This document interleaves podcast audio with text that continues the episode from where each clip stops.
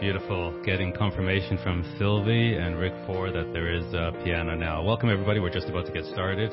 Uh, welcome Amy, Amy from Texas. Blank, welcome back. Dylan, Eric, Eva, Fig, Jessica, John 927, KJ, Caitlin, Lampal, Landry, Lisa, Mark Schumlick, Mike, Murray, Olivia, Patrick and Lori, Peter, RJ, Rick Ford, Sylvie Home, Teresa Wilcox family, LCW, Jean from Jamaica, Sabbath Keeper and Seaweed. Those are that are logged in. Welcome, welcome back. Those that are not yet logged in, I realize those that are logged in, you have your family as well, as well with you. Welcome. We're just about to get started. And I just see a lovely note there from Patrick and Lori, thanking us for our service. Thank you so much for your attendance and all your service as well. We're just about to get start, started today. The Sabbath service, the sermon is entitled The Church During Times of Unrest, brought to us by Murray Palmatier. We're just about to get started.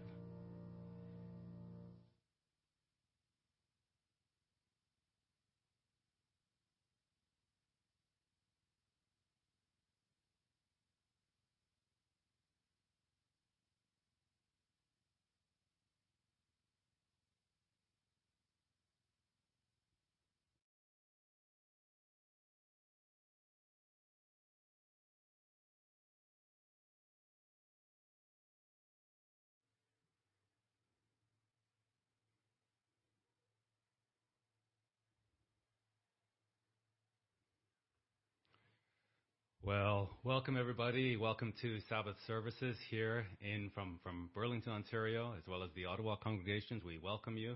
Thanks for joining us. Uh, we're going to get started today with the opening prayer.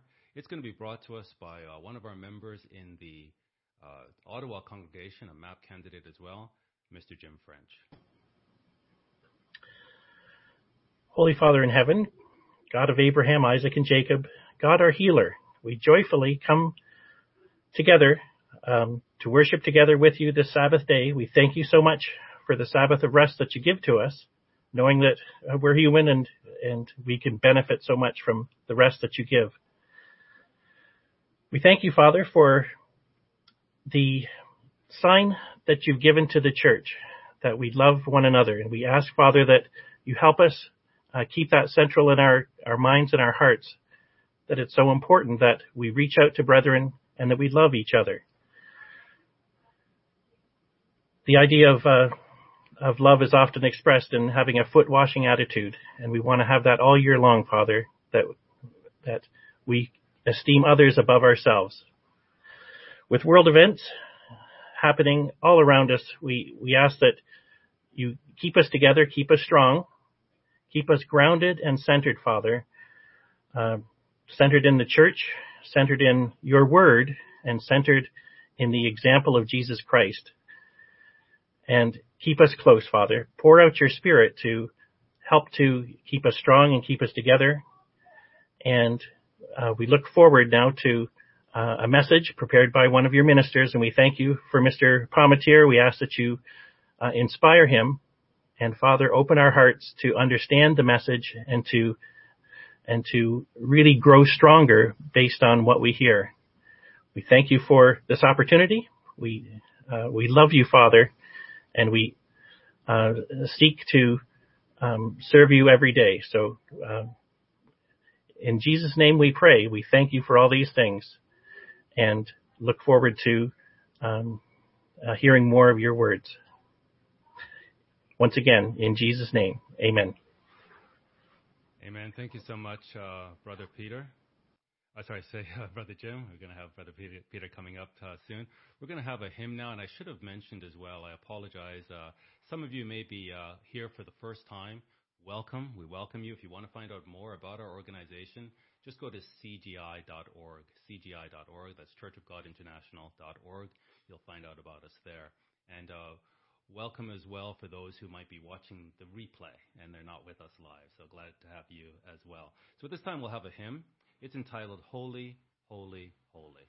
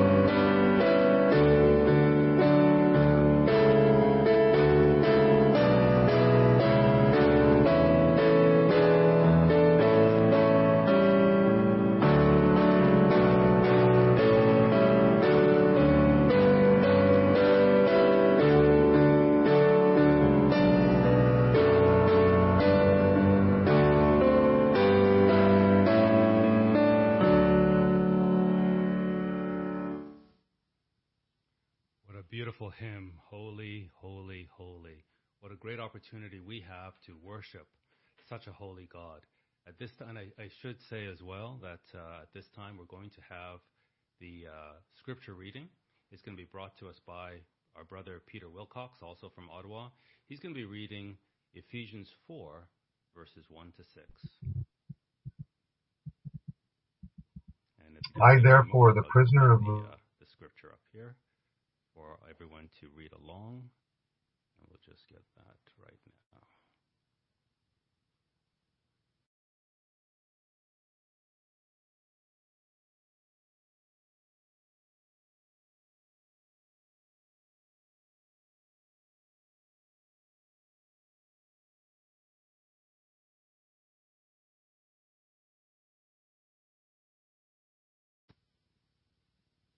Looks like uh, we might have trouble with our brother Peter and the scripture reading. I'll go ahead and I'll, I'll read the scripture. I think it looked like his uh, screen was frozen there. Uh, Ephesians 4, verses 1 to 6. I, therefore, the prisoner of the Lord, beseech you that you walk worthy of the vocation wherewith you are called, with all lowliness and meekness, with long suffering, forbearing one another in love, endeavoring to keep the unity of the Spirit in the bond of peace. There is one body and one Spirit, even as you are called in one hope of your calling, one Lord, one faith, one baptism, one God and Father of all, who is above all and through all and in you all. Amen. What uh, beautiful, beautiful scripture. So we're looking forward to hearing our brother, uh, Pastor Murray Palmatier, expand on that. At this time, though, we'll just have a, a few announcements. And we don't have many announcements. Uh, just uh, number one is our Ottawa brethren uh, have got the go ahead to uh, meet again to resume services. So they will go ahead next Sabbath. If you're in the Ottawa congregation next Sabbath, You'll be having services live and in person in, your regular hall, and you can reach out to uh, uh, Brother David or uh, Brother Jim to get the details there. And the other announcement then is just our weekly Wednesday night Bible study. We're up to Judges chapter 10. Actually, we've finished chapter 9. We didn't get through, we got about halfway through chapter 9. So we'll finish off chapter 9 and hopefully go on to chapter 10 uh, this coming week. That's it for announcements. At this time, we'll have another hymn. Uh, this hymn will be, um, let's see, here it is, page number 57 in, in the hymn book. So just go ahead and bring that up. Page number 57 in your hymn book. And it's entitled, Open My Eyes That I May See. Open My Eyes That I May See.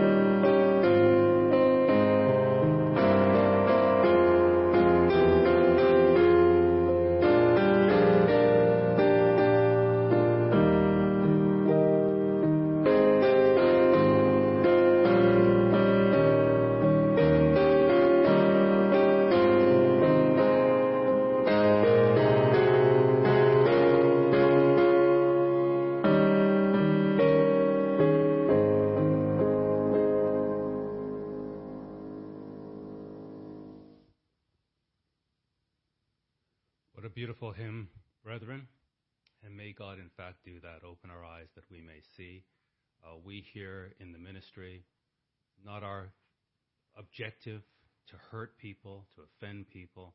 It's our objective to get as many of God's people across the finish line and into the kingdom as possible. And so we take this responsibility very seriously. And if we're going to be accused of all kinds, if we're going to be persecuted, it, it comes with the job. Uh, but we're, we're, we're going to commit ourselves to giving you the Word of God. And so today, we're going to have the church during times of uncertainty, and it will be brought to us by our brother, Pastor Murray Palmatier. Thank you, Pastor Adrian, and good afternoon, everyone. As we uh, looks like we're coming to the end of our times of isolation. It certainly has been a, a long run here, uh, three or four months without uh, contact with the brethren. I guess three is uh, certainly longer than we've ever gone, and happy to see some of our brethren in the U.S. come finally coming back together these last number of weeks, and and up here in uh, Canada, I understand the Kawartha brethren, uh, uh, small as they are, were able to because of their small size, were able to get together uh, today uh, with some of the looser restrictions in some parts of our area. Uh, next week, we'll probably see many more of our congregations. I understand Kitchener uh, will be meeting likely next week, and as Pastor Adrian said, our Ottawa brethren will be doing that as well. In uh, the couple of congregations we have in the GTA, Burlington and Toronto, uh, the restrictions haven't loosened yet, so we're praying that that, that happens soon. But in the meantime, we're grateful to be able to bring you uh, this service here and certainly echo the words of Pastor Adrian that we just heard. So welcome everyone. Uh, last week's message was particularly eye-opening. Um, I learned so much from the message as I know many of you did. There was plenty of feedback, um, some of it even during the live chat during the message, as many of you saw. Uh, not all positive, uh, but uh, it was what it was. Uh, others wrote great and gratefully afterwards at how the message explained things to folks who did not understand the politics and the, the behind the scenes details of what is going on in the unrest in the world today. I certainly learned a lot. What I also learned during the chat and following the chat is something that has taken up much of my week and has me quite frankly, has had me all week bouncing around in a variety of emotions. Of all that I learned last week, what I cannot seem to shake or ignore is the fact that there are cracks in the body of Christ. Cracks in the body of Christ. How there can be such dichotomous reactions to a message reactions that were so positive and so grateful and so thankful from, uh, and not from our congregations, but from congregations beyond ours.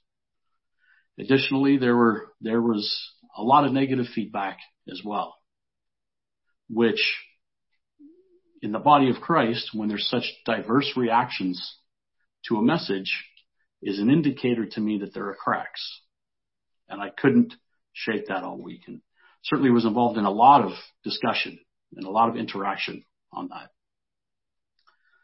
Emotions of surprise, anger, and sadness at the infiltration of parts of the body were emotions that I felt for much of the week. As I stared at a blank computer screen to come up with a message for today. How do I address the issue that took up most of my week? Do I ignore it and simply fill the time with a feel good Christian living message just to fill the time slot and hope that it benefits some? Or do I acknowledge the apparent opportunities? In the business world, we call these opportunities or cracks in the body of Christ. Do I take my role seriously and help to fix, help, and secure the body of Christ. Now I use the term job. I take my job seriously. I use that term very loosely.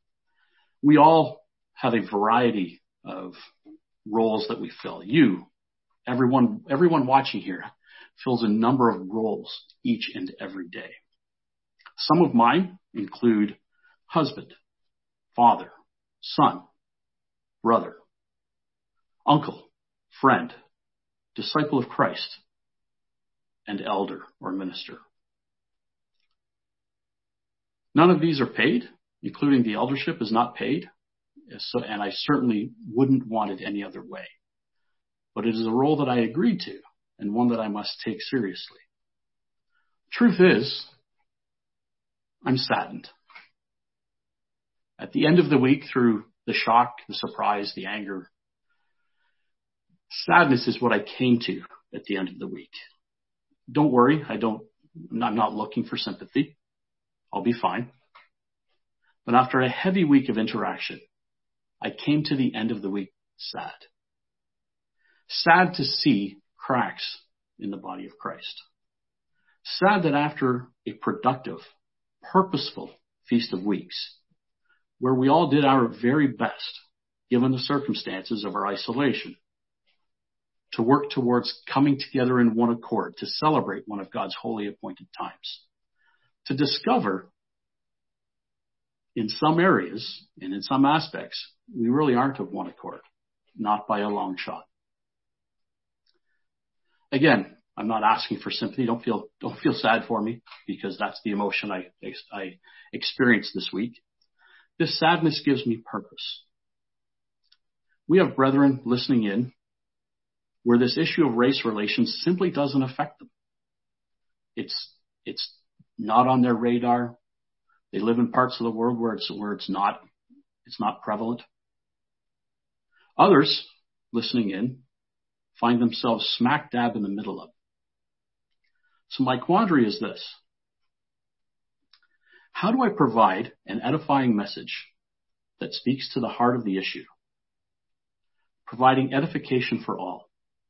For those where race relations really isn't an issue. It, it's, it, it's not an issue. And to others where it really is an issue. Where it really is an issue. How do I provide a message of edification to all? And that edification only comes should one have the desire to work through the digestion process in making God's word change their hearts. So today, I just want to talk.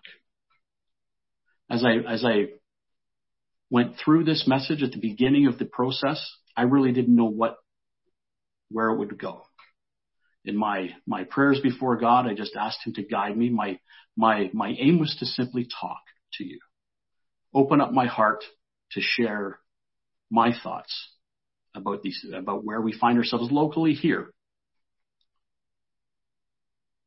Let's talk and continue this discussion in a rational manner. Again, as I, as I project myself back to when I began putting this message together, I really didn't know where it was going to lead. Typically, for those of you who know me, I lay out a, my message in a framework. It's, it's very organized. I have something I want to get to, a, a, a concluding point or, or several concluding points or that I, that I want to come to. And then systematically through a framework, work through the scriptures to get to that point or points in a methodical way. Today's not going to be one of those days. Today I want to take you through my thought process and talk. Talk to you about how we can continue to repair cracks in the body of Christ. For those of you looking for a title, you see it on your screen. I'm entitling this message, The Church During Times of Unrest. Let's begin our talk by going to Deuteronomy 28. Deuteronomy 28. We're going to read a few verses here in Deuteronomy 28. We'll begin in verse 1. Now it shall come to pass, if you diligently obey the voice of the Lord your God, to carefully, to observe carefully all his commandments, which I command you today, that the Lord your God will set you high above all nations of the earth. And all these blessings shall come upon you and overtake you because you obey the voice of the Lord your God. Then he proceeds to walk through the various blessings that obedience to his ways will provide people. We won't take time right now to go through that. Let's drop down to verse 15 and we'll see the counter to this. So he opens up here by saying, if you're going, if you observe carefully all that I command you, here's will, here will be the blessings that you will, that you will receive. Verse 15. But it shall come to pass, if you do not obey the voice of the Lord your God, to observe carefully all his commandments and his statutes, which I command you today, that all these curses will come upon you and overtake you. Cursed shall you be in the city, and cursed shall you be in the country. Cursed shall be, I think I went dark.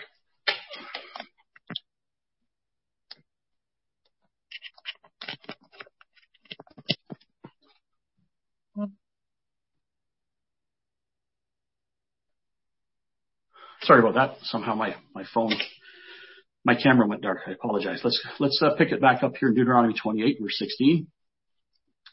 Cursed shall you be in the city and cursed shall you be in the country. Cursed shall be your basket and your kneading bowl. Cursed shall be the fruit of your body and the produce of your land. The increase of your cattle and the offspring of your flocks. Cursed shall you be when you come in and cursed shall you be when you go out. The Lord will send on you cursing, confusion, and rebuke, and all that you set your hand to do, until you are destroyed, until you perish quickly because of the wickedness of your doings, in which you have forsaken me. And that's a key, that's a key part to that passage of scripture. You can take time to read the remaining verses. We'll just go down to verse 25 and see that the Lord will cause you to be defeated before your enemies, and you shall go out one way against them and flee seven ways before them. You shall become troublesome to all the kingdoms of the earth. And then he proceeds to expand upon the cursings that come for disobedience. Let's be honest. The world is full of evil because it, because it is not following the prescribed way to peace and happiness. So please don't be surprised that unrest fills the world. God told us from the very beginning, here's we read, what happens when we obey and follow his way, and what happens when his way, his ways are not followed. Don't be surprised that we see such evil in the world, such unrest, especially as we see this world drift further and further away from God. And we see it here in our parts of the world. It wasn't that long ago that prayer was in schools, that the Ten Commandments could be hung in schools. People weren't necessarily devoted to Christ the way you and I are, but there was a, there was a, a respect for law and order that is gone today. So don't be surprised that the world is full of evil and unrest. Back to verse 1.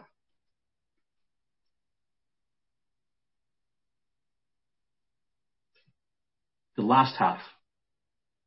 Where, where Moses says here that the Lord will set you high above all nations of the earth.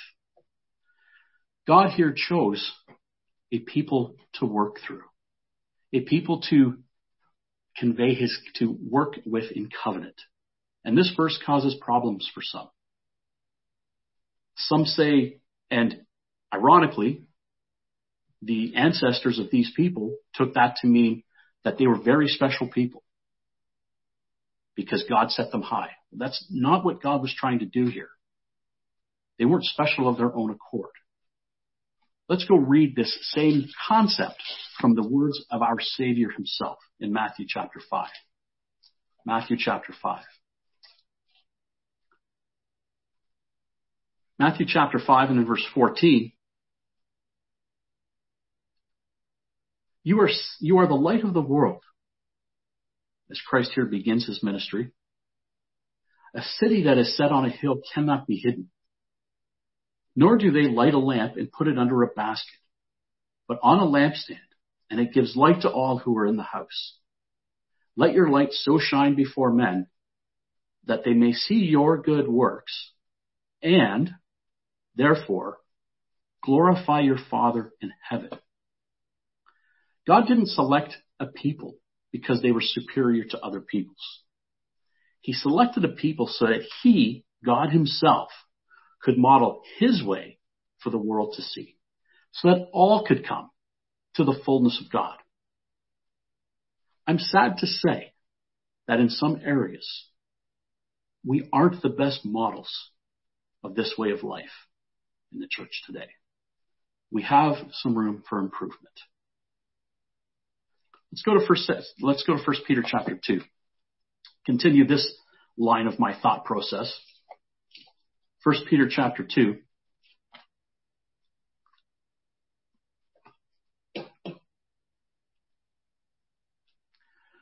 First Peter chapter 2. We'll begin in verse 9. And again, as with anything, this is context. So we get the context, we go back much further to the, and we see the, the chaos and the times of trouble that Peter is writing into the church. And here as we jump into the middle of the context here, we read, but you are a chosen generation, a royal priesthood you're talking to the covenant people, those who at this point in time have given their life to Christ, have, re, have re, repented, fully repented, and received the Holy Spirit and have received forgiveness. You are a royal priesthood, a holy nation. We sang just before about holy, holy, holy. That comes from this part of this part of uh, First Peter covers that as he quotes the Torah. His own special people, that you may proclaim the praises of him who called you out of darkness into his marvelous light. That is our purpose, to proclaim his praises, who were one, who once were not a people, but are now the people of God, who had not obtained mercy, but now have obtained mercy.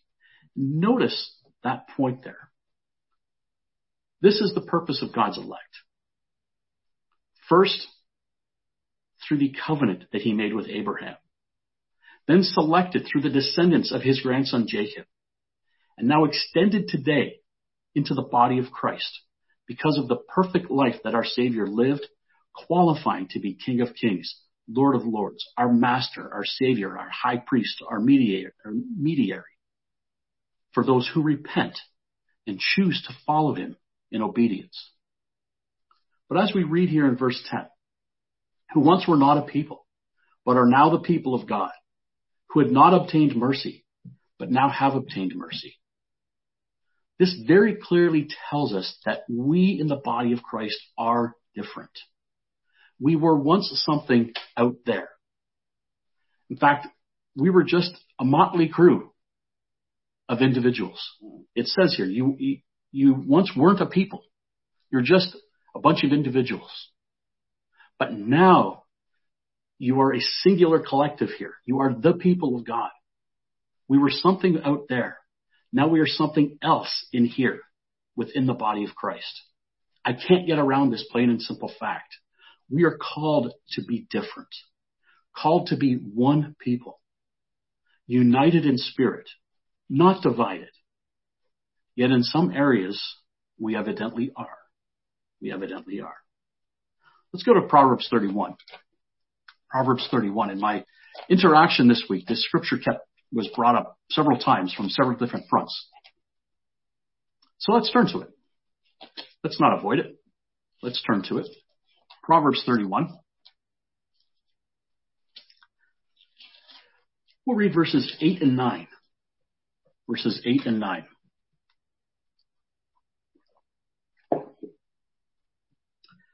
Open your mouth for the speechless, in the cause of all who are appointed to die.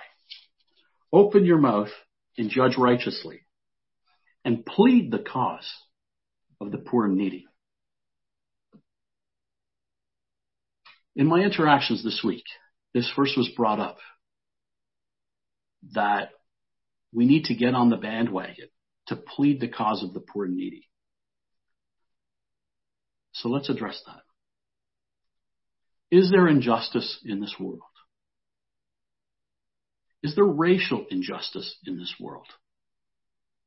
Absolutely there is.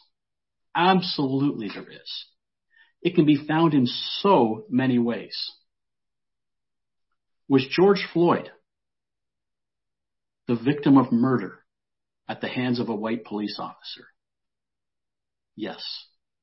He was brutally murdered. There's no other way around this. As you heard Pastor Adrian stipulate at the beginning of his message last week, he led off with this slaughter of this man named George Floyd. There are a lot of poor and needy people in this world, beset by a variety of circumstances. Some are self-inflicted, but not all. Some. Some are self-inflicted, but not all. Some of these circumstances that affect people have been inflicted upon people by choices of their parents, but not all. Some of these circumstances that beset people in this world have been inflicted by others of different skin color, but not all. There are a myriad of different people who fall into this category. What role does the church play here? Let's talk about the context of this book. Because this is the concluding chapter. Let's not cut two verses out and paste them onto a blank page without understanding the context of the entire book. As Solomon puts together these proverbs, let's go back to the beginning and see the purpose of this book. Back in Proverbs 1.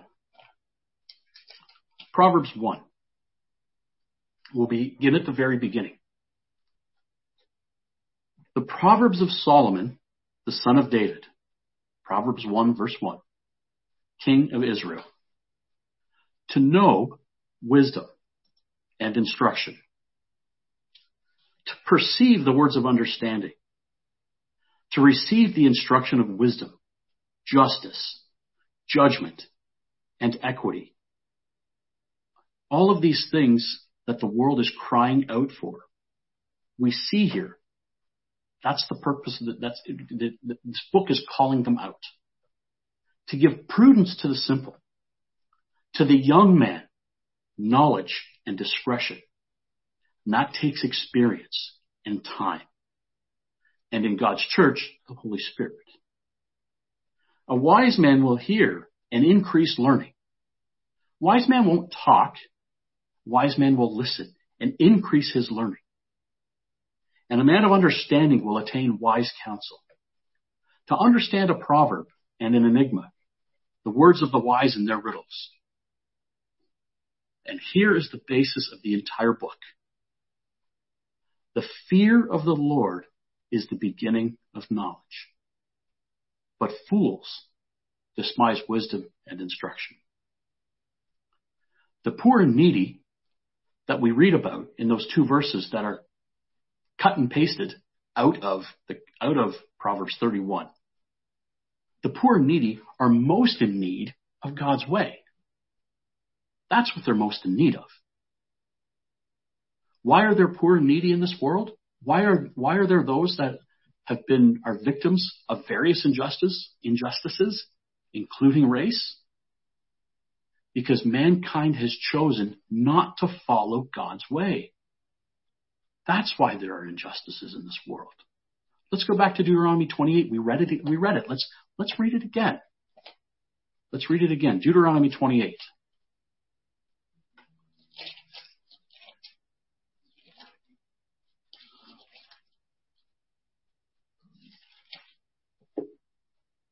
We kick God out of schools.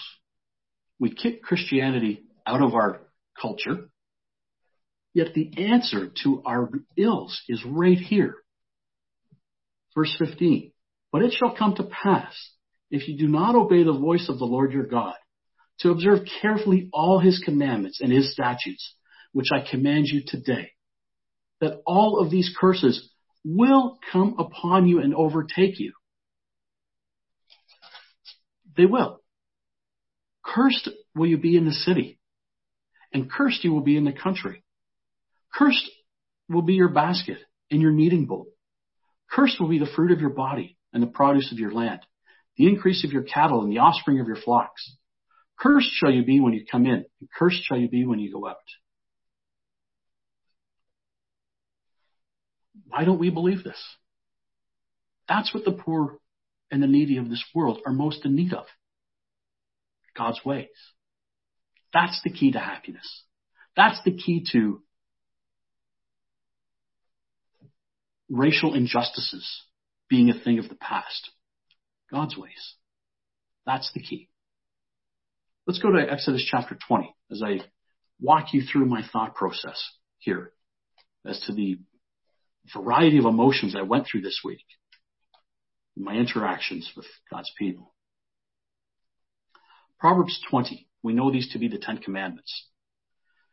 Back on Pentecost, in the message that I gave, we walked through the commandments in a story-like fashion. I want to return there to the third commandment and read just verse 7.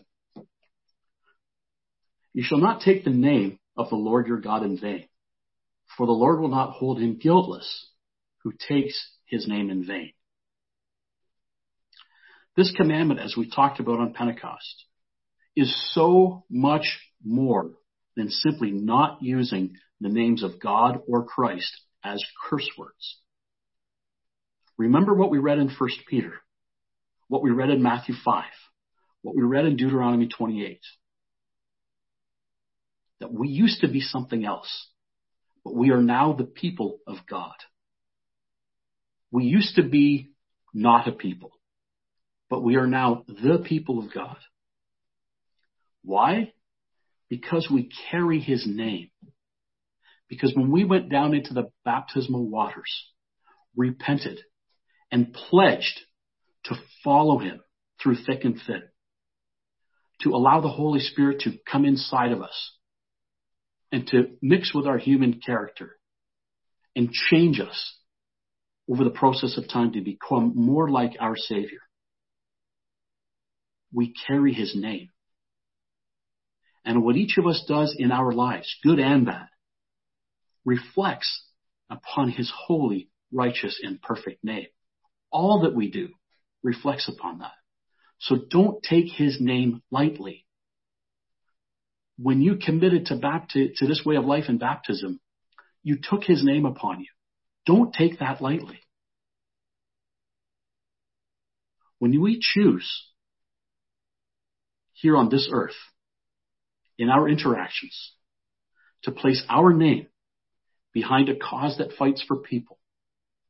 Don't forget, or in any cause, when we place our name behind any cause, when we commit any action, when we do anything, when we play sports, when we uh, join the ladies auxiliary, when we when we get together with people after work, whatever it is that we do, remember we carry the name of God, and all that we do, both good and bad, shines upon his name. When we place our name behind causes, don't forget that you are representing your Father in heaven. And by extension, the entire body of Christ. We are all connected to each other. So my actions affect you. Your actions affect me. And all of our actions as one people, shine or don't shine, light and glory upon God. He says so. He says so. Let's go back to Deuteronomy 28. Deuteronomy 28.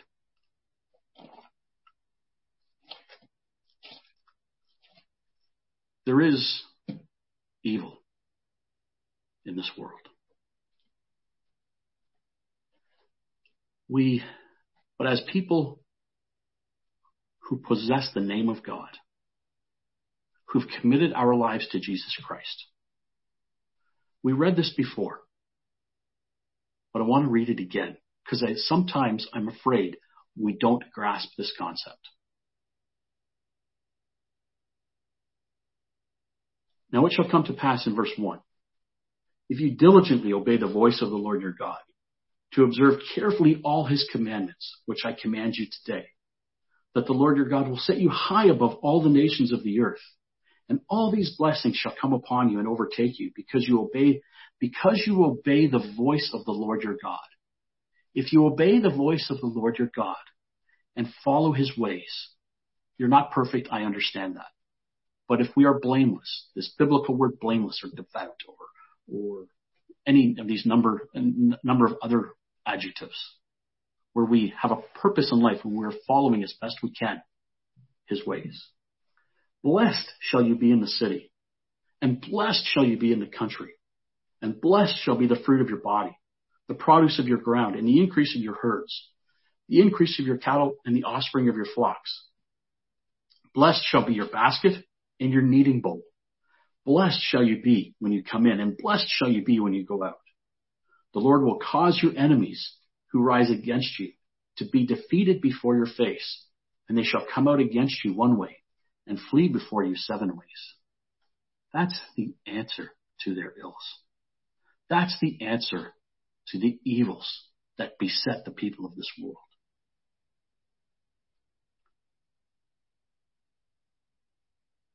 I never see this conveyed in the social media presence of God's people.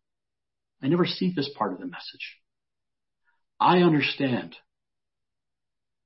and I get the need to fight for the causes of the poor and the needy, to be a voice. I understand that concept. I understand the importance that many feel. But I don't see this, the true need, part of our social media interaction at all. Why not? Why not? It's certainly not for a lack of boldness because those in social media are very bold about their thoughts. Why not here? Why not include this part of the message? Let's go to Colossians 2. Colossians 2. Colossians 2. Verse 1 to 3 to start.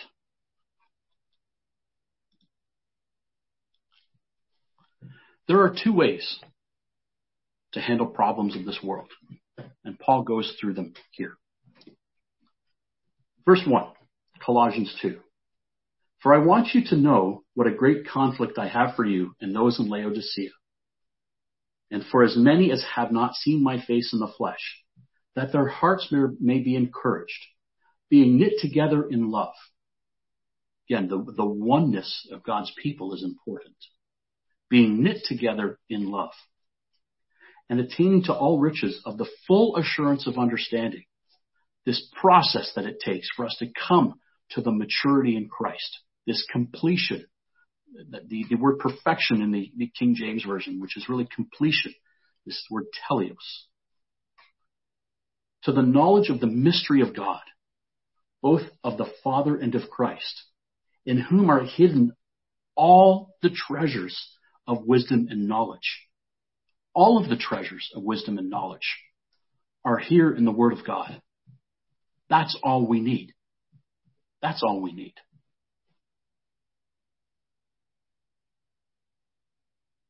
We see these hidden treasures of wisdom and knowledge. And that hints directly to the book of Proverbs.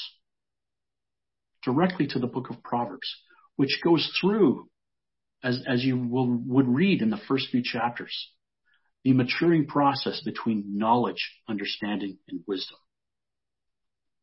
You want to help those beset by persecution? Show them the book of Proverbs. Start there. Because then it guides the reader back to the law of God that leads to happiness. We're really concerned about the poor and needy of this world. Guide them to here. That's what the church does in times of unrest. I heard this question many, many times this week within regard to race relations. Why doesn't the church do something about this? The church, admittedly, and unfortunately, the reality of the fact is we're full of human beings. Le- the leadership of the ministry included. We're not perfect. We're not perfect. But much has changed over the years. And we must continue to change where we're led by God. But let's look, please, at what we have done. Let's look at what the church has done. Let's go to Ephesians 4. Ephesians 4.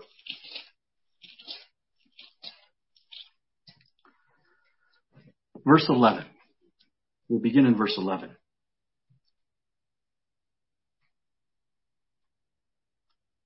And this list here is not a hierarchical list, as some think, but is a list of gifts to the church. And he himself, referring to Jesus Christ, the head of this church, gave some apostles, some prophets, some evangelists, and some pastors and teachers for the equipping of the saints for the work of ministry, for the edifying of the body of Christ, till we all, that singular collective word that describes the people of God, till we all come to the unity of the faith and of the knowledge of the Son of God, to a perfect man, to the measure of the stature of the fullness of Christ, that we should no longer be children, be immature, tossed to and fro and carried about with every wind of doctrine by the trickery of men in the cunning craftiness of deceitful plotting. Read back in Colossians about these treasures that reveal the fullness of God in Jesus Christ. Everything else is the trickery of men. Not my words, the words of the Holy Writ. But speaking the truth in love, may some may grow up in all things into him who is the head, Christ. And for those of you who are parents, we all know there's things, there are times for tough love. And sometimes the church needs to go experience tough love from God so that we may see where we are lacking and become better. Speaking the truth in love may grow up in all things into him who is the head Christ, from whom the whole body, this one unit we keep reading about, joined and knit together by what every joint supplies, meaning everybody has a purpose. Everybody contributes to the health and growth and fitness of the body. According to the effective working by which every part does its share, causes the growth of the body for the edifying of itself in love. When we become part of the body of Christ and we share in this Holy Spirit, it becomes, I wanted to use the word self-feeding, but it's really God feeding us through His Holy Spirit, through the oneness of the body. So what have the church needs to do more? What have we, what have we done was the question I asked. We've equipped you to go and take the word of God to the poor and the needy. That's why we teach the body of Christ each Sabbath. That's why there are articles written in print and on websites and Bible studies so that the saints, you, are equipped for service. That's how the church can do more. That's what we are doing, equipping you to take the word of God to the poor and the needy. Last feast here in Canada, we had 20 young people in the CGI. We, we call them the Infuse group. In Canada, we combine our Infuse group and our Ignite group, the late teens to, to early adulthood to attend three days of sessions, Bible studies, um, uh, interactive sessions. Many of you who were there reached out to me this week. You'll recall we walked through several of the first chapters of the book of Proverbs to show the maturing progression from knowledge to understanding to wisdom and how that applies in our lives. We interactively talked about all the various ways it applies in our lives. We even took some of the sermons at the feast and walked through some of them through this lens of knowledge, understanding, and wisdom. And how the book of Proverbs can be a launching pad for those who want to come to an understanding of the Bible and of God's ways and come to a life in Christ. We spent three hours or more combined in these sessions going through this. That wasn't just to fill time slots on a schedule and to check off some boxes. It was to equip you to minister to the poor and needy that we read about in Proverbs 31. How many, how many in your search for justice have pointed anyone to the Bible? Maybe you have. I don't see a whole lot of it. How have any of you used the equipping of the saints that you have received over the years to point people to the Word of God as the source to rid themselves of all that beset them? We pour our hearts and souls into the edifying and preparation of the saints during the time that we can carve out from our jobs and our families, only to be asked the church, only to be told the church isn't doing anything. We're preparing you each and every week to serve. We're not perfect. There are many ways we could be better. Of course. We'll be the first to acknowledge that. We're preparing you each and every week to go and serve. So go and serve. Go and take this word to someone that you care about, that you are so concerned about, that is beset by the evils of this world, and show them the right way to live. But do so properly. Properly.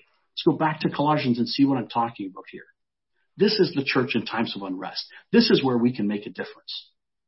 Colossians 2, back where we were.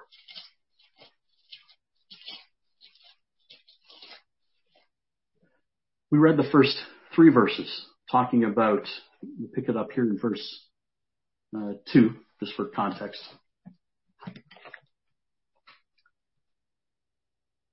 Being knit together in love and attaining all riches of the full assurance of understanding to the knowledge of the mystery of God, both of the Father and of Christ, in whom are hidden all the treasures of wisdom and knowledge. And then Paul goes through and presents the other option. Now I say this lest anyone should deceive you with persuasive words. Persuasive words. For though I am absent in the flesh, yet I am with you in spirit, rejoicing to see your good order and the steadfastness of your faith in Christ. That's an important characteristic in the body of Christ. Steadfastness. It refers to purposefulness. It refers to effort and hard work and, and, and purpose. As you therefore, in verse 6, have received Christ Jesus Lord, so walk in him. There is a way to be, these, to, to grasp these hidden treasures of wisdom and knowledge and transform, and have them transform your character that is manifest in our behavior. Walk in him. Rooted, solidly rooted, like a, like the big Douglas firs in the BC forests and built up in him and established in the faith as you have been taught, abounding in it, swimming in it, being, being filled by it, being covered in it with thanksgiving. And then the warning of the other side, the other option. Beware lest anyone cheat you through philosophy and empty deceit, according to the, to the tradition of men, according to the basic principles of the world, and not according to Christ. For in him dwells all the fullness of the Godhead bodily, and you are complete in him, who is the head of all in principality and power. God makes it very plain. There are two ways. The hidden treasures of wisdom and knowledge that is found in the Word of God, or the basic principles of the world. So you can put everything into one of those two categories according to the scripture here that I read. When we use sources other than the hidden treasures of God, we are playing with fire. This is why we heard warnings last week against a particular movement, a particular resource called Black Lives Matter. Because it is a philosophy that doesn't come from the Bible. So it's just a warning. It's just a warning. Because here in the scriptures, I read the word warning. Beware. Beware is a form of the word warning. Beware lest anyone cheat you through philosophy and empty deceit. Paul is clear here. It comes from God or it doesn't. And he uses this phrase, cheat through philosophy and empty deceit. What's the origin of this? What's the origin of this, this concept? Let's go to Genesis chapter 3. Genesis chapter 3. Again, as you allow me to convey my thoughts, and I appreciate the opportunity to convey my thoughts to you as we understand the conditions that surround us. Genesis chapter 3. Remember, we're looking at this cheating through philosophy and empty deceit. Genesis chapter 3 and verse 1. You're very familiar with this story. Now the serpent was more cunning. Notice the word, cunning, than any beast of the field which the Lord God had made. And he said to the woman, Has God indeed said, You shall not eat of every tree of the garden? And the woman said to the serpent, We may eat the fruit of the trees of the garden, but of the fruit of the tree which is in the midst of the garden, God has said, You shall not eat it, nor shall you touch it, lest you die. Then the serpent said to the woman, You're, you'll not, you will not surely die. For God knows that in the day you eat of it, your eyes will be opened, and you will be like God, knowing good and evil. From the beginning, Satan uses half truths to derail God's people. From the, the outset, she ate that piece of fruit. And you know what? She didn't die. Not that day. Not in the way that Satan presented it. So that's a half truth. But for food to be able to open your eyes so that you can discern good and evil, that was the lie. But it was enticing because what she thought she knew from God was packaged in such a way by the adversary to make it enticing to follow a different way. Really, I can, I can become like God, like he said, but disobey him? If he used blatant lies, few would fall for it. But he uses half truths to deceit. And we see this word cunning connects right to that passage in Colossians 2 and in verse 8 and 9 that we read about. Does racism exist? Yes, it does. The world is an evil, evil, evil place. Do some people coming into God's church, coming into the body of Christ, suffer from the effects of racial persecution? Yes. Yes. They do. Some do. Are movements like Black Lives Matter the answer? Not according to Scripture. Does it give a voice to the downtrodden? Do these movements give a voice to the downtrodden? Maybe at first glance, because it's packaged nicely. It's packaged with half truths. That racism is wrong. Yeah, I, I can't disagree with that. Racism is wrong. Racism is prevalent in some areas of the world. I can't disagree with that.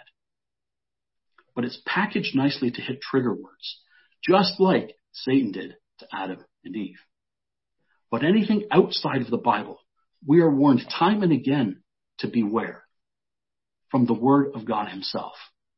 Not from any minister, but from the Word of God. From the Word of God. Let's go back to Colossians 2 and, and look at one last point in that, that passage. Colossians 2, because this, this came up in conversation, uh, several conversations this week as well. Verse 9. Colossians 2 verse 9. For in him dwells all the fullness of the Godhead bodily, and you are complete in him, who is the head of all, principality and power. And you know what? We aren't complete yet. That's right. That's right. We are incomplete. We have not reached that level of teleos, that level of completion or perfection, again, as we read in the King James Version. We're not there yet. So let's acknowledge we're, we're not there yet. Of course not. People coming to Christ are in a state of disrepair. Galatians chapter 3. Galatians chapter 3. We read First Peter about being one body, united in spirit. Galatians 3 verse 26. Keep in mind what we we're talking about being in a state of disrepair. We'll come back to that. Verse 26 of Galatians 3. For you are all sons of God. Again, Galatians 3 verse 26. You are all sons of God. This collective unit through faith in Christ Jesus. For as many as were baptized into Christ have put on Christ. And if you are part of that group, the ideal that God, that Paul states on behalf of God himself, the level of ideal that we need to attain is that there is neither Jew nor Greek, neither slave nor free, neither male nor female, for you are all one in Christ Jesus. And if you are Christ's, then you are Abraham's seed, linked, linking back to that covenant we talked about, all the way back. You recall we talked about that on Pentecost. And heirs according to the promise. This supports what we read in 1 Peter, that we are one body, united by God's Holy Spirit. And there's no room for differences. But let's acknowledge that we're broken. Let's acknowledge that we're not there yet. But it is the place we need to attain and work towards. I have spent my entire life. I'm going to use a phrase here that I wasn't afraid to use before. I've spent my entire life not seeing color which apparently now in some areas means I do have biases against certain people, as I've been told a few times this week. Let me be clear. When the people of God, I don't mean the people in this world, when the people of God who are striving hard to attain the fullness of Christ use that phrase, I'll speak for myself. When I use that phrase as a child of God, that I don't see color, what I mean is that your color doesn't affect how I see you. It doesn't affect how I see you. I see you if whatever color you are as a brother or sister in Christ Jesus. That's how I see you. I see you as part of the body of Christ. I see a hopeful first fruit that I pray I get to work alongside to help Christ fulfill the remainder of his plan. It may pose an issue for you out in this world. I, I get that. But it shouldn't pose an issue in the church. And it doesn't for me. I can't state this any plainer.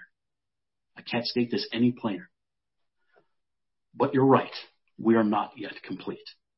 We are a work in progress. So let's talk about that. I said we would talk about the thoughts that I have walking through these concepts all week. Let's talk about this.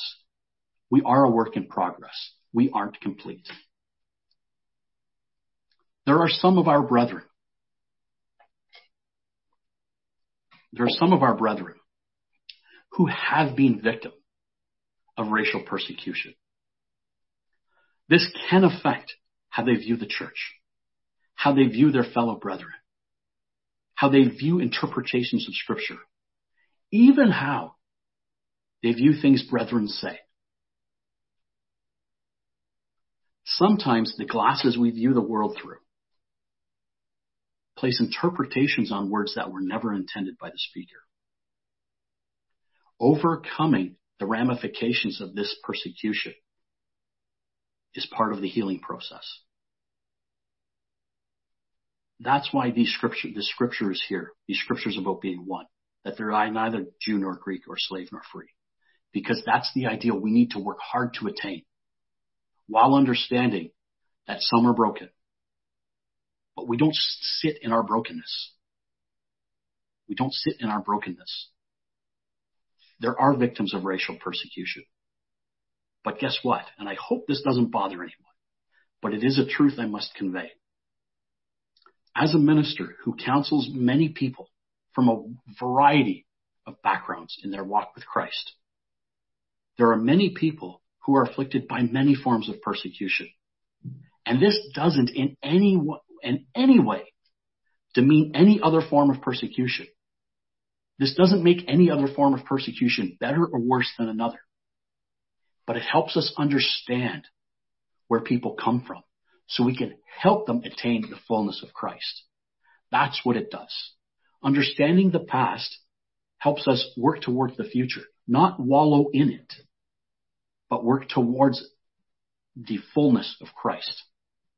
God calls, much like he calls victims of racial persecution, God calls victims of rape. It's a fact. God calls victims of rape. We have men and women interacting within the body of Christ. This may, in the growth process, in the healing process, present hurdles for victims of this vile evil that we call rape. This disgusting, vile evil that we call rape. This may present hurdles of trust in their healing process that need to be overcome within the body of Christ. God also calls victims of parental abuse. I know some. God calls victims of parental abuse. They, they struggle in how they view God as Father. And that struggle needs to be overcome so that they develop a relationship with God that is full, that is not based on their past, but is based on the trueness and fullness of God Himself, so that they can grow into a fruitful servant of Christ. But He calls victims of parental abuse. God calls victims of authoritarian abuse. I know some of those too. There's a struggle in how they view the ministry. When we link that into the church, there's a struggle in how they view the ministry. Servants who put their life on the line to protect, serve, and feed the flock. And I've been so blessed over the many years by so many ministers of God who've helped me in my walk, who have foregone time with their families to help me, who've foregone opportunities that they may have to help me in my walk. And I'm sure you have too. But if you come from a past of authoritarian abuse, it takes time to heal so that you view leadership in the church as a help, not a hindrance. All the help that they have done, while at the same time trying to protect, to protect the church from outside forces seeking to devour it and trying to work on their own problems because ministers have their own issues. They have their own walk with Christ, their own flaws. Yet they give so much. In addition to brethren that God calls from racial persecution, from sexual persecution, from parental persecution, from authoritarian persecution, God also calls victims of false doctrine. People who've had their mindset swayed through years and years and years in false truths. And that in itself is a struggle to root out falsehoods and come to a deeper understanding of God's truth. You're right. You're right. We aren't complete yet. But we all have struggles. We all have struggles. No one struggle is more important than another. Because unchecked and unrepaired, my struggle will keep me out of the kingdom of God, just like yours will, if it's not repaired. So I may not understand fully racial persecution, but I understand my struggle. And I need to overcome that struggle. And so, and you need to overcome yours. But all of God's people come from a variety of backgrounds and persecutions and struggles. Understand that God sets the ideal for us in scripture. And in our teaching, we must set the ideal as our goal. That must be our ideal. That must be what we teach. We can interact after the fact about our personal struggles in attaining that ideal and help each other through. But we must set the bar based on the scripture of God. This doesn't mean we're unsympathetic to individuals who are currently in their struggles to attain that ideal. We're, we're all struggling to attain the ideal. We're all on a journey, but we must aim high through the help of the Holy Spirit to rid the body of Christ of characteristics that bring shame upon the name of God. That He gave us, that name He gave us, and that name that unites us as one. But each struggle is important. Every struggle is important. But to be in line with God's Word, we must want to overcome them. We can't continue to be comfortable in our pasts. We must work to come out of them. Let's go to 2 Peter chapter 2. 2 Peter chapter 2.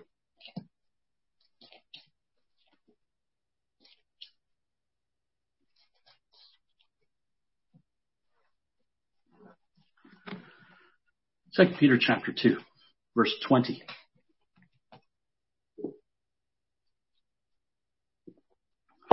For if, 2 Peter 2 verse 20. For if, after they have escaped the pollutions of the world, through the knowledge of the Lord and Savior Jesus Christ, they are again entangled in them and overcome. The latter end is worse for them than the beginning. That's why we read warnings from Paul about seeking resources outside of Scripture, seeking other voices besides God and Jesus Christ that speak for us. Because we are warned. We read the warning, beware, in Colossians 2, that to become entangled in them again is a big, big problem. Verse 21, for it would have been better for them not to have known the way of righteousness than having known it, to turn from the holy commandment delivered to them. But it has happened to them according to the true proverb. A dog returns to his own vomit and a sow having washed to her wallowing in the mire. That's the danger all of us face with whatever past we're trying to come out of. With whatever past we're trying to come out of. Whatever issues that, be, that have beset you, that you sought help from God as you repented. Whatever past that you came out of that harmed your mind. We can't, we, we can't go back to it. We need to pull people up out of it through the word of God, showing them there's a way, showing them there is an answer. This is why we must work together to root this out from our own minds. But it takes building relationships. It takes forbearing with one another as they work things out in their own past. But we have to strive. We have to always be striving for the ideal that scripture sets for us. This is the way of God. It's interesting that we read this. Let's go back and grab the context and read two more verses beginning in verse 18. It's interesting con- concept here because it links right back to what Paul was talking about in Colossians 2. For when they speak great swelling, verse 18, when they speak great swelling words of emptiness, they allure through the lusts of the flesh, through lewdness, the ones who have actually escaped from those who live in error. They allure those who have escaped in error, they have, who have escaped the errors. Why tempt yourself to go back? While they promise them liberty, while they package it up like Satan did for Eve, they package up this liberty, which really isn't liberty at all. It's slavery to Satan. When we, when we involve ourselves with anything outside the scriptures. While they promise them liberty, they themselves are slaves of corruption, for by whom a person is overcome, by him also he is brought into bondage. And then we proceed into what we just read. But that's the context and how much we are warned not to involve ourselves in solutions that aren't from Scripture. Why is this critical to our survival as members of the body of Christ? Let's go to Revelation chapter 1. This here is an entire book, an entire book dedicated to warning God's people of the hurdles, pitfalls, and events that will precede the return of our Savior. We talk all the time about his return. It's it, when we are when we are gathered together on Sabbath, when we are fellowshipping, we all talk about the return of Jesus Christ and how much we're looking forward to it, and how great that day will be when He descends out of the clouds, and lands on Mount Olives, the Mount of Olives, and finally returns. But too often it seems like we stick our heads in the sand uh, about what the times will be like for the body of Christ before that. Revelation chapter 1, verse 1. The revelation of Jesus Christ, which God gave him, which the Father gave to Christ, to show his servants things which must shortly take place. And he sent and signified it by his angel to his servant John, who bore witness to the word of God and to the testimony of Jesus Christ, to all things that he saw. Blessed is he who reads. And we've learned this before in, in these studies on Revelation that this particular Greek verb to read in its in its in its form means to it mean, is perpetual to read and keep reading. Blessed is he who reads and keeps reading, and those who hear and keep hearing the words of this prophecy, and keep those things which are written which are which are written in it, for the time is near. Sometimes we stick our heads in the sand when we talk glowingly about the return of Christ, forgetting how important the strength and the perseverance that will be required of God's people. Let's go to Revelation 12. And this is not meant to be a downer. This is just meant to be a reality, a reality check. That is, it is critically important that we strive to attain the oneness that God expects in his body. Verse 13. Now when the dragon saw that he had been cast to the earth, he persecuted the woman who gave birth to the male child. But the woman was given two wings of a great eagle that she might fly into the wilderness to her place where she is nourished for time and times and half a time from the presence of the serpent. So the serpent spewed water out of his mouth like a flood after the woman, that he might cause her to be carried away by the flood. But the earth helped the woman, and the earth opened its mouth and swallowed up the flood which the dragon had spewed out of his mouth. And then the key. The dragon was enraged with the woman, and he went to make war with the rest of her offspring, who keep the commandments of God and the testimonies of Christ. That's what's in store. That's why we need to come together. That's why we need to, to work hard through the help of the Holy Spirit in building trust in one another, in ridding ourselves of the, the, the snares that hold us back, our past that we've come out of. That we reach hard for this, this level that God sets, this ideal level that God sets. This is what is on the hearts and minds of the ministry, preparing the body of Christ to withstand this. It may be you. It may be your children. We simply don't know. We don't know when this will take place. But we must prepare the body of Christ to withstand this. If we don't, we will have failed in our mission as overseers of the flock. If you read this revelation from Jesus Christ himself, you'll note, read it, you'll note that events are promised to get worse and worse. And it's not just here, in Matthew, in Daniel. We're so blessed to have the prophecies of God's word. Read them. Gird your loins, as Peter says. Gird the loins of your mind so that we can be prepared to withstand. The unrest we see now, and it's there, just got to turn the news on. It's there. It's just the beginning. It's just the beginning. We don't know when things will ramp up, but scriptures say they will. If we allow the unrest today, at the very, very beginning of the unrest, the, this is just the beginning of sorrows. And we're not even sure this is the beginning of sorrows, but it seems like it. So if this is just the beginning of sorrows, it's the beginning of sorrows. If we let this unrest during the period of beginning of sorrows derail us, we'll never make it through what's coming. When the dragon begins to wage war on the body of Christ, when he makes war with the saints, that too is what saddened me this week. To see part, to see the state of the parts of the body of Christ made manifest this week that we are not as one. We are not focused on reaching the ideal of the unity that God expects in his body. I mentioned as we begin to conclude, as I come to the end of my thought process for today, I mentioned that I worked through a variety of emotions this week. Shock, shock at the interaction of some during a worship service.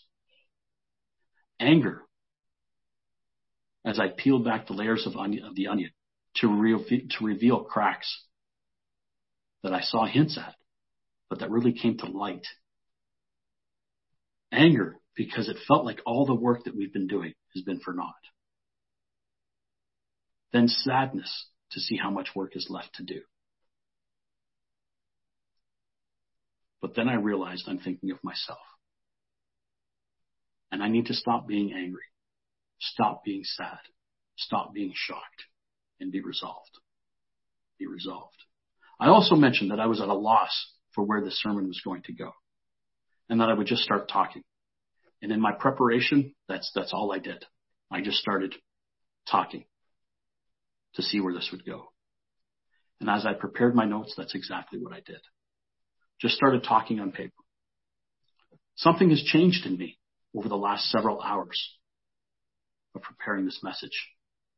As I walked through my emotions using the pages of scripture, I'm resolved now more than ever.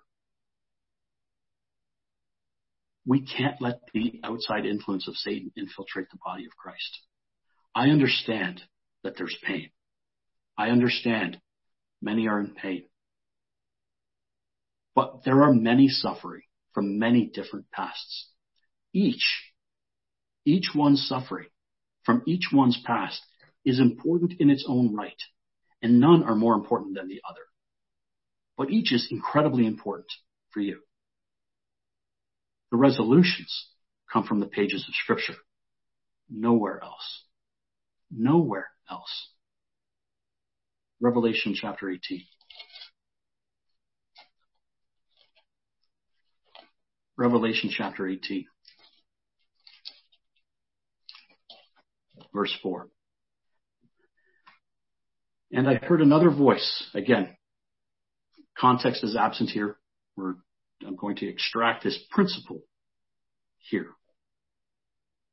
I heard another voice from heaven saying, Come out of her, my people, lest you share in her sins, unless you receive of her plagues. For her sins have reached to heaven, and God has remembered her iniquities. We must diligently extract ourselves from the evils of this world, not join them in them. We can be sympathetic. We can cry when we see evil. But the answer that we give them is here. That's our answer. Lest you receive of her plagues, lest you join them in the punishments that are naturally they are receiving because of their violation of God's holy, righteous, and perfect way that we read about in Deuteronomy. Let's conclude in Ephesians chapter 4 where we had the scripture reading. Ephesians chapter 4.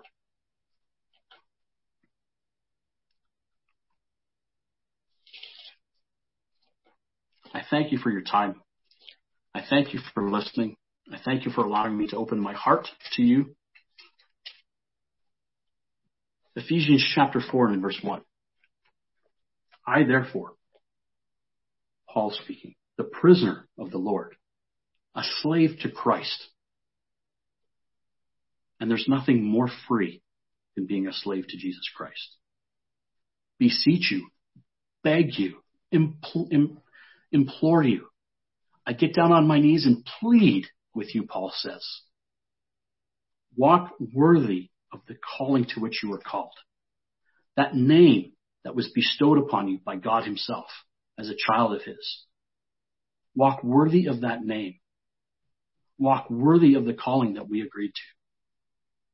With lowliness and gentleness, with long suffering, bearing with one another in love bearing with one another who may not see the world through your eyes, but your goals are the same fullness in Christ. Bear with each other as we all work on our flaws to come to the fullness in Christ.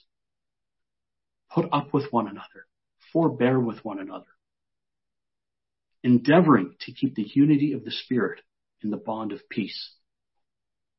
There's an interesting couple of Greek words here that were pointed out to me that were brought to my attention this week. The first is this word endeavor, and it's the Greek word spoudazo, spoudazo, 4704 if you're taking notes in Strong's. And it means to endeavor, to do diligence, to be diligent, to give diligent, to be forward, to labor, to study, to hasten, to make haste, to exert oneself, to give diligence, to try so hard, to, to, as Paul beseeches and implores and gets on his knees to beg, he's expecting that same type of passion.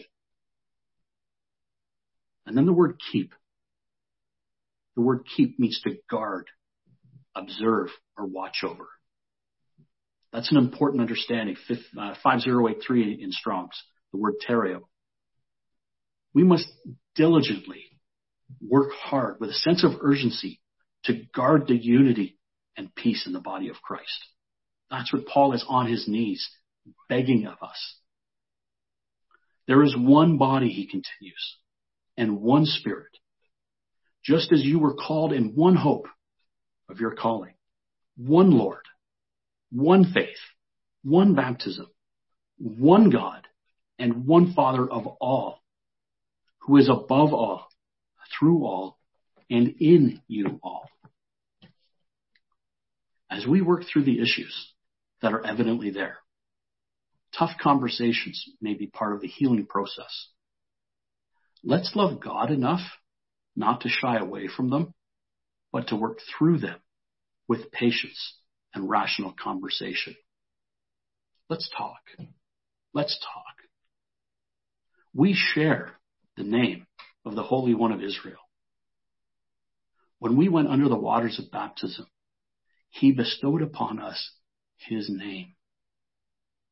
Let's resolve to work to glorify Him, to fix the cracks when we find them in the body of Christ, when they're shown to us. Not so that my feelings may be justified, not so that your feelings may be justified, but so that God and Jesus Christ are glorified by a bride that has made herself ready this is the mission of the church during times of unrest.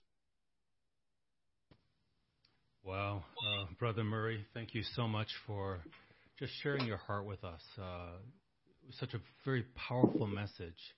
I think because you were just so transparent.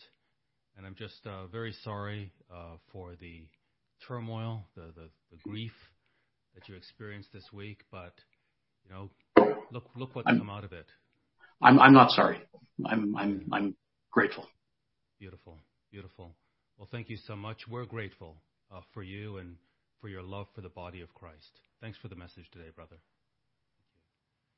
Wow, brethren, uh, let's be truly grateful for what God is doing for us. And as our brother said, you know, let's talk and let's have such a love for God and such a passion for his people that it doesn't matter what the issues are. Uh, it's like a great marriage. That there's just there's no way we're going to abandon our spouse. We've made this covenant with our spouse. We've made this covenant with our God. When we were baptized, we've actually made a covenant with each other to discern the Lord's body and to truly love each other. Let's close with a word of prayer, and then I think it's appropriate uh, that we sing together Precious Name. So we'll have a word of prayer, and then we'll sing Precious Name. Our Heavenly Father, we pause now before we conclude to acknowledge you and to thank you so much, Father. Uh, we know Christ told us uh, we're going to suffer in this world, that anybody who names the name of Christ will suffer persecution. If we desire to live godly in this world, there are people who will oppose us because they do not want Christ. As Pastor Murray said, we've taken Christ out of the schools, we're trying to expunge him from society altogether. And because we choose to hold on, we are going to suffer persecution. And Christ did say to us that through the unity in the body, this is how all men will, will know that we are his disciples. And so, Father, we pray that whatever we are going through, the various emotions we're going through, that we would love truth above all. And we would be willing to face ourselves and face whatever teachings we may be trying to hold on to and compare them to the scripture and hold on to what is true and just rid ourselves of what is false and not bring falsehood into the church. We know difficult times are ahead, as Pastor Murray sh- uh, shared with us from your word. We pray now, Father, that you'll help us to take it seriously that your name is upon us. Help us to truly pursue earnestly, to endeavor with all of our heart and zeal to show ourselves approved before you. And help us, Father, to guard what's been given to us. And help us as well to share it with others, to share the solution with others. Whatever platform we have, if it's social media, those that are on social media, that they point, regardless of opposition that they may face, that they point men to Christ. We praise you, God, and we thank you. We know that there are cracks in the body. We know that there are wheat and tares, and the tares have to stay lest we uproot the wheat. But we do pray, Father, that you'll help us to mend the cracks, to look after each other, and to have that heart that we all want to rise together when Christ returns. Protect us, Father. Bless us. Bless us all, Lord. Heal us. Transform us as we seek your way. We pray in Jesus' most holy name. Amen.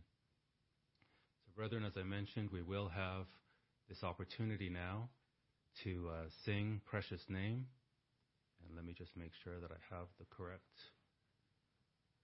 scriptures up, or, or I should say not scriptures, but the um, script, the lyrics, so that you can sing along. And I just want to make sure that the application will come up for me to bring up these lyrics.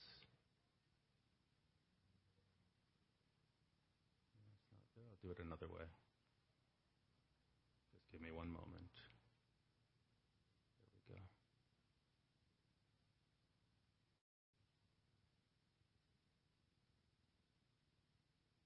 Hopefully, uh, you're seeing that clearly, and um, we will have that hymn now. Precious name.